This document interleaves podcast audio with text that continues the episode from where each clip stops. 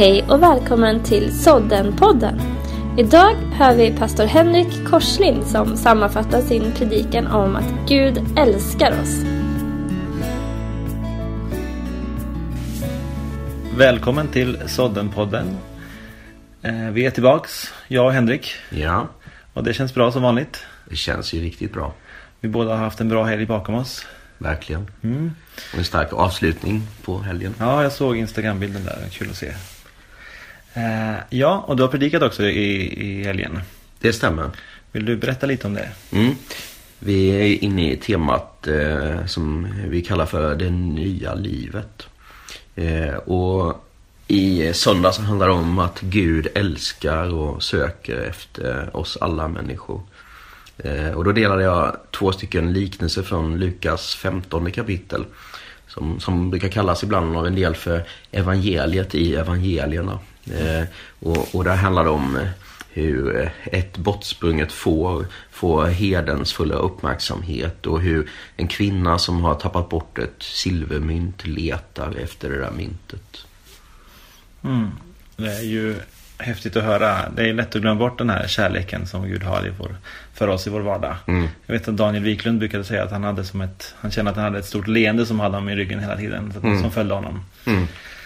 Eh, några frågor om det här. Mm. Eh, och då tänker jag en av de sakerna som vi kan få brottas med som kyrka är bilden av att kristendomen handlar om en massa uppgifter som man ska utföra för att få vara med Mm. eh, och få vara med Gud. Mm.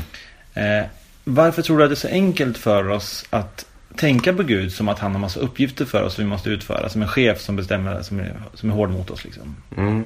Jag tänker att det någonstans handlar om att vi, vi är begränsade dels i vår tanke och, och, och förståelse av vem Gud faktiskt är och att, att vi människor har någonting i oss av en, en förmåga att skapa system av grejer och då blir den kristna tron som egentligen är en relation blir en religion där det handlar om att leva upp till Guds förväntningar som vi tror att han har på oss eh, genom att vi ska göra vissa saker, bete oss på ett visst sätt när själva hemligheten handlar om att på något sätt landa i förståelsen av honom som, som den som älskar oss så oändligt mycket. Mm. Kan man tänka att det här är det som går emot det som är en dårskap för världen, det står att korset, nåden är en dårskap för världen. Mm. Att det går så emot hur världen tänker att Mm. man ska göra, prestera och så. Exakt. Mm. Ja, spännande. Ehm, den andra frågan som kanske blir mer teologisk och då undrar jag lite så här relationen för att det här är ju en kunskap vi har att Gud älskar oss. Mm. Men det, det får också gärna utmynna i en känsla och som, ut, som uttrycker sig. Hur hänger de två ihop? Ja, alltså jag tänker någonstans att, att eh, eh, man skulle kunna önska att, att eh, kunskapen om Guds eh, sökande efter oss och Guds kärlek till oss eh, skulle mynna ut i känslor. Eh, För det är oftast den vägen den går liksom. Att när jag vet eh, om att så här ligger det till då, då föder det någonting i mig. Eh, det är ju sällan det kommer andra vägen att jag, jag känner mig glad och det föder mig med kunskap på något sätt. Eh, jag tänker att vi har en utmaning som kyrka idag eh, att, att eh, låta kunskapen forma eh, sunda uttryck i känslor. Eh, jag, jag tycker faktiskt att vi, vi alla på något sätt behöver låta sanningen och kunskapen om vem Gud är eh, få prägla oss ännu mer. Inte bara att det stannar i huvudet eh, och i, i tankarna och i, i det, eh, vad ska man säga, intellektet utan att det också får gå ner i hjärtat och få, få liksom strömma igenom våra liv på något vis. Mm.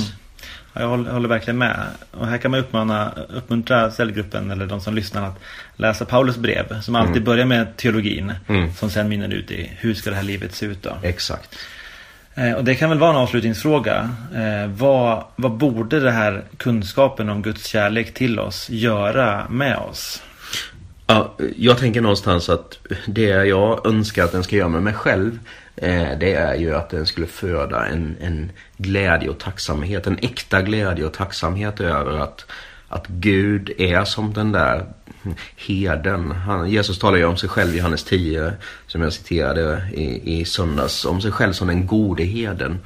Eh, och just att det där skulle få föda en, en innerlig, eh, djup och, och stor glädje och tacksamhet över att oavsett att jag är som ett bortsprunget får ibland som, som är envis och går mina egna vägar så älskar han mig ändå så enormt mycket. Mm. Eh, han söker efter mig. Och det, det kan jag ju önska för mitt eget liv och för oss alla på något sätt. Att det skulle få forma tacksamhet, glädje.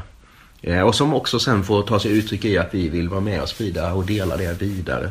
Som jag delar i slutet på predikan där, min erfarenhet från Missing People. Liksom att ja, men vi behöver som gemenskap och som människor också vara de som, precis som Jesus säger efter sin uppståndelse, som Fadern har sänt mig så sänder jag er liksom. Och hans uppdrag det var att, eh, att söka upp det som var förlorat, som var bortsprunget. Eh, och, och, och, att vinna det för, för Gud. Eh, det tänker jag också att det behöver ta sig uttryck i våra liv. Eh, Vi får reflektera den kärleken. Exakt. På något sätt. Ja, det är ett häftigt och ett stort uppdrag. Mm. Vi får hjälpa varandra och påminna varandra om att, att Gud älskar oss. Mm. Tack för den här gången, då säger vi från Såddenpodden. Tack så mycket.